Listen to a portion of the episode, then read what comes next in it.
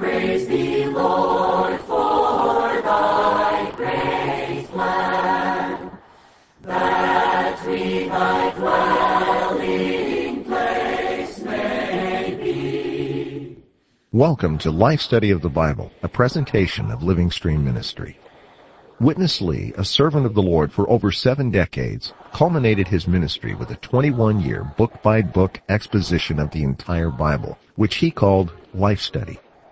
This Life Study is the basis for our program today and includes short portions of the spoken messages given by Witness Lee. Now, let's join today's program. Today we come to one of the treasures hidden in the depths of God's Word. God's work to change or transform man fully into his image can only be accomplished through a process. This process is sometimes called God's economy or God's dispensation. What is it all about? We'll see on today's life study of the Bible with Witness Lee, a program provided by Living Stream Ministry. Ron Kangas is with us again today as we explore God's dispensing. Ron, once again, it's a pleasure to have you here to discuss the riches of this book of Romans. It's a pleasure to discuss it, and it's a pleasure to enter into it in the way of practical experience. Ron, we've used the word dispensing before on this program, but we're really going to focus on it today. What is the biblical background for this word? Does it ever appear directly in the New Testament? I think we can say with reasonable assurance that the word per se, dispensing, cannot be found in the New Testament. But the thought is surely there. The revelation concerning the divine dispensing is more than clear. By dispensing, we mean life imparting or life giving. 1 Corinthians 15:45b we see dispensing there. The last Adam became the life-giving spirit life-giving is really the dispensing or imparting of life. Paul says in 2 Corinthians 3, the letter kills, but the Spirit gives life. Giving life, which is the triune God himself, is an action of dispensing. In the Gospel of John, dispensing is disclosed in chapter 6, where the Lord Jesus says that He as the bread of God, the true bread, the heavenly bread, the bread of life, the living bread, came down out of heaven to give life to the world. This giving of life is an action of dispensing.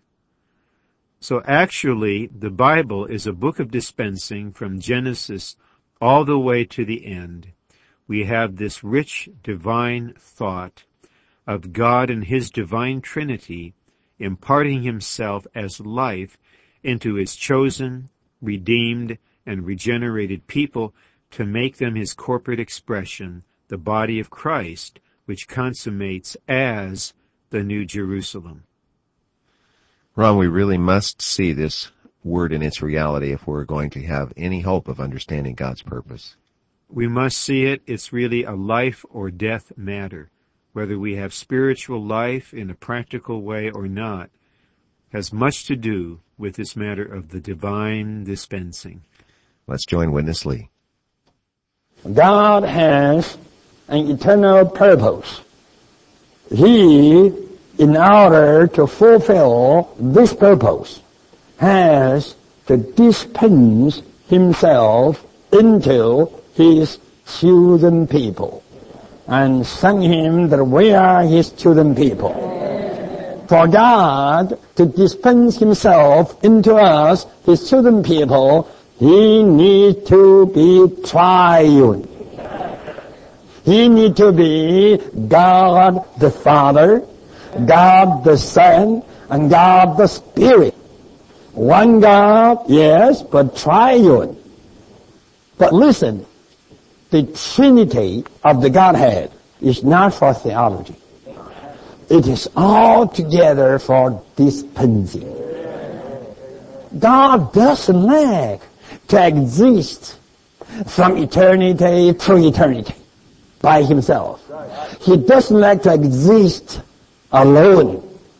He likes to be dispensed into some living beings created by Him and chosen by Him and called by Him to make Himself one with these living beings. Hallelujah. Where are these living beings?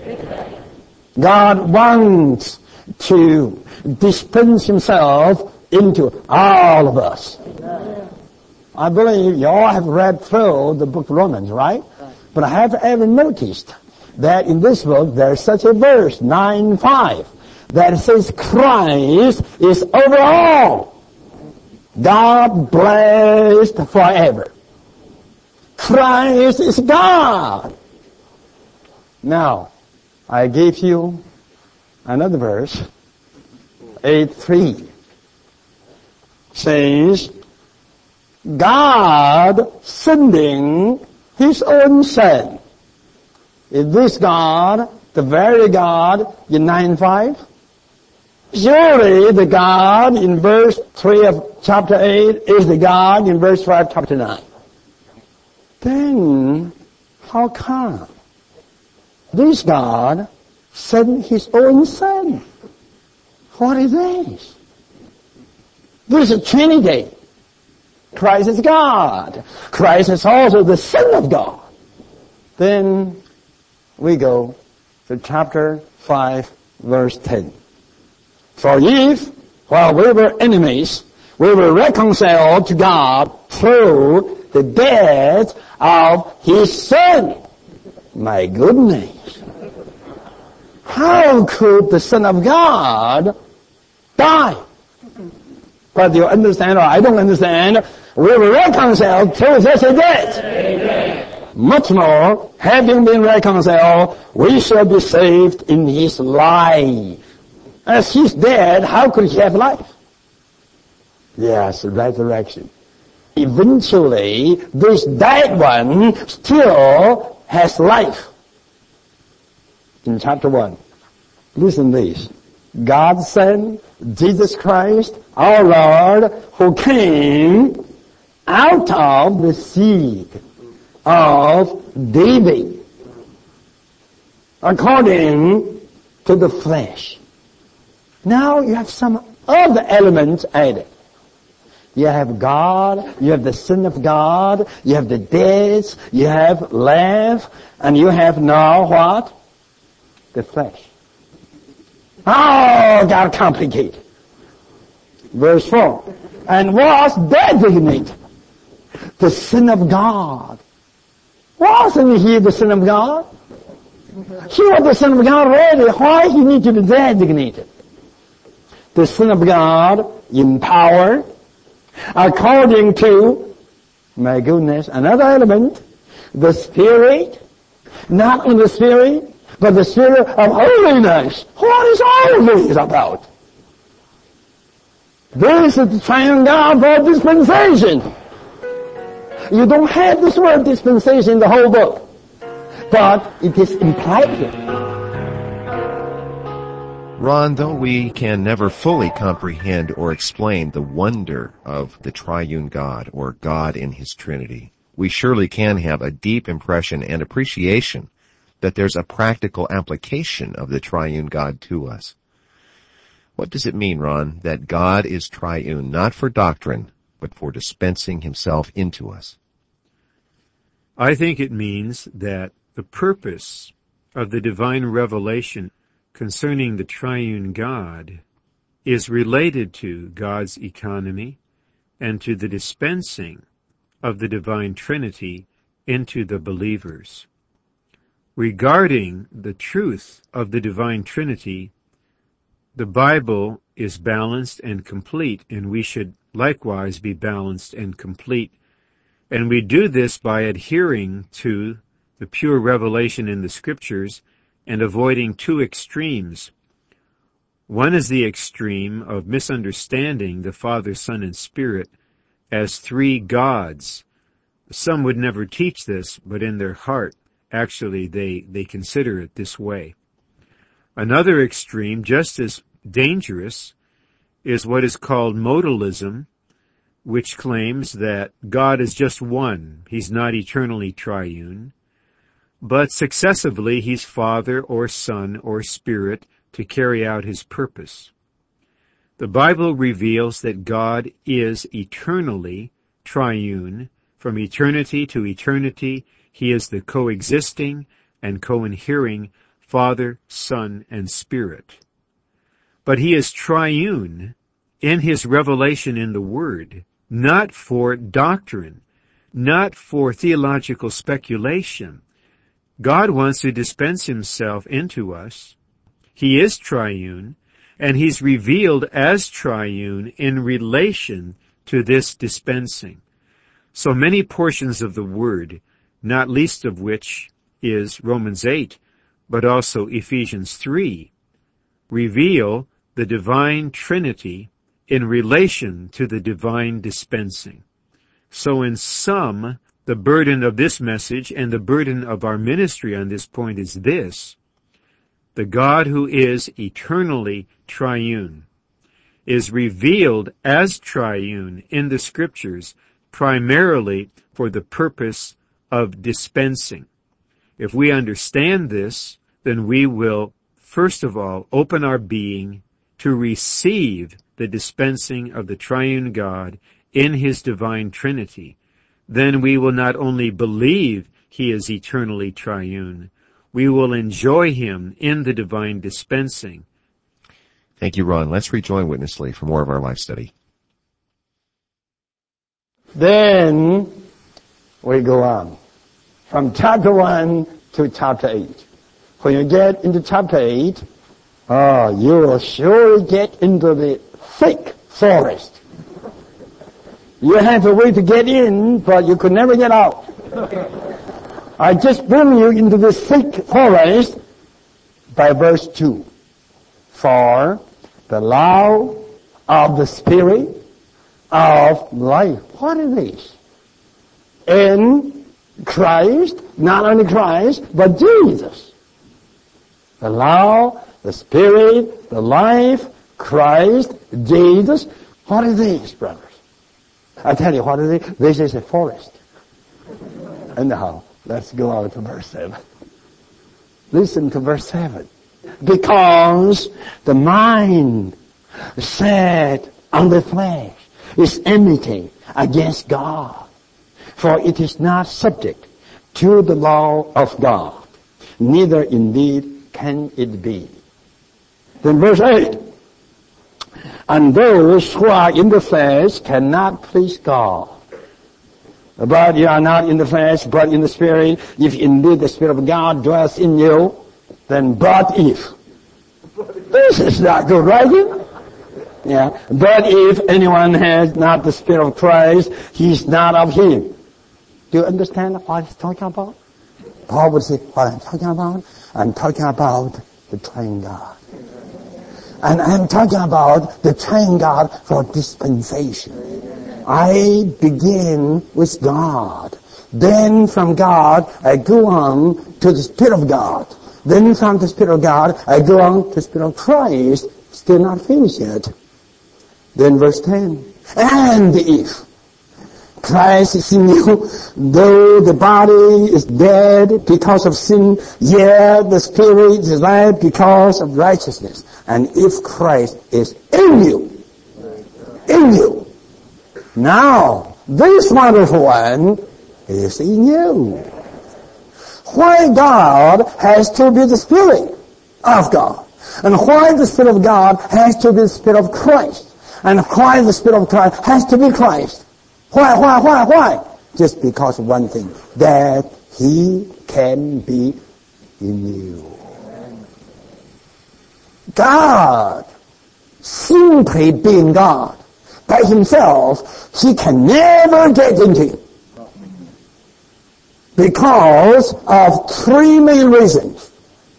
Such a divine, infinite, almighty being cannot stay in you. Number one. And number two, you have to realize you are so sinful. How could the Holy God come into you and me, such dirty people. Impossible. Number three, we are human. For God to come into us, there is the need of a kind of mediation. The mediation of humanity. So God has to become a man by the name Jesus. To pick up humanity. To build up a human bridge. And this humanity bridges over this gap. There's a gap between divinity and humanity. Hallelujah. Jesus as a man bridges over this gap. Not only so, Jesus means what? Jehovah, the Savior. As such a one, he died on the cross for our sins. Hallelujah. And he shed his blood, which cleanses us. And the infinite God became a fellow man and died on the cross for us. So I tell you, he covers all the three big problems. By this way, the infinite God, the holy God, the divine God can come into a fallen and dirty man. And now verse 10 says, Christ is in you. Now, he is not merely God, but Christ also. Not so simple, but Christ through the Spirit of God and the Spirit of Christ. And eventually what? Verse 11. But if the Spirit of Him, that means of God the Father, who raised up Jesus from among the dead, dwells in you. He who raised up Christ, Jesus, from among the dead, will also give life to your mortal bodies through His Spirit who indwells you. I tell you, just this one verse, verse 11, you have the Trinity. You have God the Father, you have Christ the Son, and you have the indwelling Spirit, God the Spirit. In this one verse, you have these three. In such a verse, you cannot see the word Trinity or triune. You cannot see the word dispensing or dispensation. But the fact is implied here. Ron, in Romans 8, we see God mentioned, the Spirit of God, Christ, and the Spirit of Christ. And these terms almost seem interchangeable in this context. We almost need a map to navigate through these waters, Ron. What is the point here? It seems that this just cannot be either coincidental or without real significance. Romans 8 is a chapter of experience. The experience described here is based upon marvelous truths concerning God. So on the one hand, we have different designations, as you pointed out. God, Christ, the Spirit of God, the Spirit of Christ. These surely indicate that God is triune. Nevertheless, their apparent, even actual, experiential interchangeability points to two things. God really is one, even though he's three. And in his dispensing, there is no way to systematize him. We have the Spirit of God in us. We have Christ in us. We have the Spirit of life in us. We have the Spirit of Christ in us. Yet we don't have the sense of three or four or five persons or beings in us. So in our experience, we have all three, but we have them as one. So Romans 8 is baffling to those whose basic approach to God is academic speculative. They make God an object of analysis primarily. That was not Paul's view, and that, incidentally, is not God's view. He is revealed in Romans 8 in this particular way to show that although he is three, yet he is triune. And in his divine Trinity, He is mysteriously, yet marvelously, dispensing himself into us. The more we receive his dispensing, the more we enjoy him, the more we experience him, the more we know him as the triune God, and the more we realize we cannot explain this. So there's a point where we stop trying to explain and we just open to experience and enjoy his dispensing. Well, we said the triune God is not for doctrine, but for dispensing. It's really our only hope of getting a grip, isn't it, on this portion? That is our testimony. If others take another tack, we respect that. But the burden of our ministry is to minister the pneumatic Christ for our actual and practical experience and enjoyment, so God's eternal purpose can actually and practically be carried out among people like us. Here's Witness Lee with the conclusion of our life study. You know, to dispense something, you need some process. How could the very God today indwells you? How could he? By being the triune God through so much process for Jesus Christ to be raised from the dead. This needs what? This needs the Son of God to become a man. You see, if the Son of God didn't become a man, how could he die?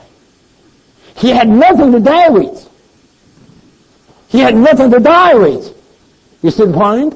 So he needed to be incarnate. To pick up the humanity. To have the blood that he may shed on the cross for our sins. And for him to be raised, firstly he has to be crucified. And then he has to be buried. Then he will be raised up. Could you see all this process is somewhat implied in this one verse. So in this one verse, you have the Trinity, you have the process for the dispensation. Our God today, who indwells us, is the process God. Now, who is in you? The Father, Son, or the Spirit? Eventually, you have to say, the Spirit indwells me. And you have to say, the Spirit is just the realization of the Son. And the Son is just the embodiment of the Father. The Father is embodied in the Son, and the Son is realized in the Spirit. Hallelujah. The Spirit indwells me. Isn't this wonderful? You just tell me what it is. What it is, this is the triune God processed through incarnation, through crucifixion, and through the burial, and through resurrection. Is now dispensing himself into my being. And here in verse 11, it indicates, and this dispensing of the God into my person, not only into my spirit, but also into my mortal body. Not only into my center, but also into my circumference. This is what, this means this dispensation of the God is saturating my whole being. This kind of dispensation issues in sonship, making us all the sinners, even enemies of God, sons of God. Hallelujah. Verses 14, 15 tell us, as many as led by the Spirit, they are the sons of God. Isn't this good? Day by day we are led by the Spirit of God who indwells us. This is the way for God to uh, fulfill His eternal purpose. Not by any teaching, not by any kind of organization, just by dispensing Himself into our being. Ron, this was a marvelous word today. I'd like to ask you to say more, if you would, about how God could never accomplish His purpose with man by simple teaching or organization. It could only be through the producing of many sons by this wonderful process of dispensing. It's not by teaching merely, and it's not by organization at all. I may invite you to my house for dinner, and there's a wonderful meal prepared, perhaps of things you've never eaten before. I don't say it's of no benefit to, to teach you about the recipe, to teach you about the makeup of the food, but the whole point of the meal is to get it into you by dispensing. So you may experience it, you may enjoy it, and then live by it. God wants many sons as the reproduction of the firstborn son.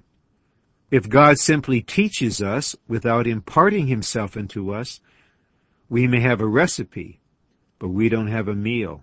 There's no generating of the sons. God's way in his economy is the way of life dispensing.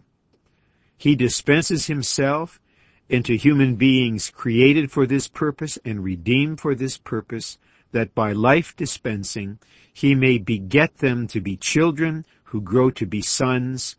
These sons in maturity are living, functioning members of the body of Christ, which is not an organization, it is an organism. We are here for the real thing, dear listeners. We are here for the actual experience of the triune God in his divine dispensing, so that the heart's desire of God to have the corporate expression of Christ may be fulfilled. Ron, this may seem somewhat contradictory. After all, this really is a kind of teaching program, but I think you and I agree that if the result of this is just good teaching and we fail to bring people into a realization and an experience of this dispensing. We've really fallen short of our mark, haven't we? We have. That even if we end up with merely a teaching about teaching or teaching about dispensing, we still do not have anything.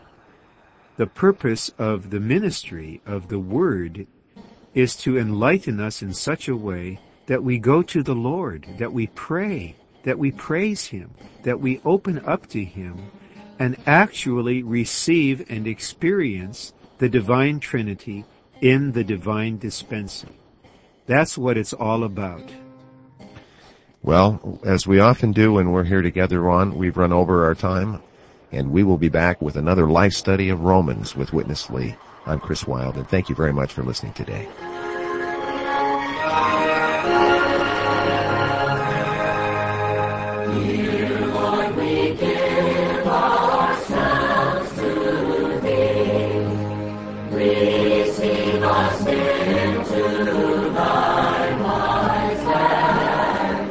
Thank you for listening to Life Study of the Bible with Witness Lee, produced by Living Stream Ministry.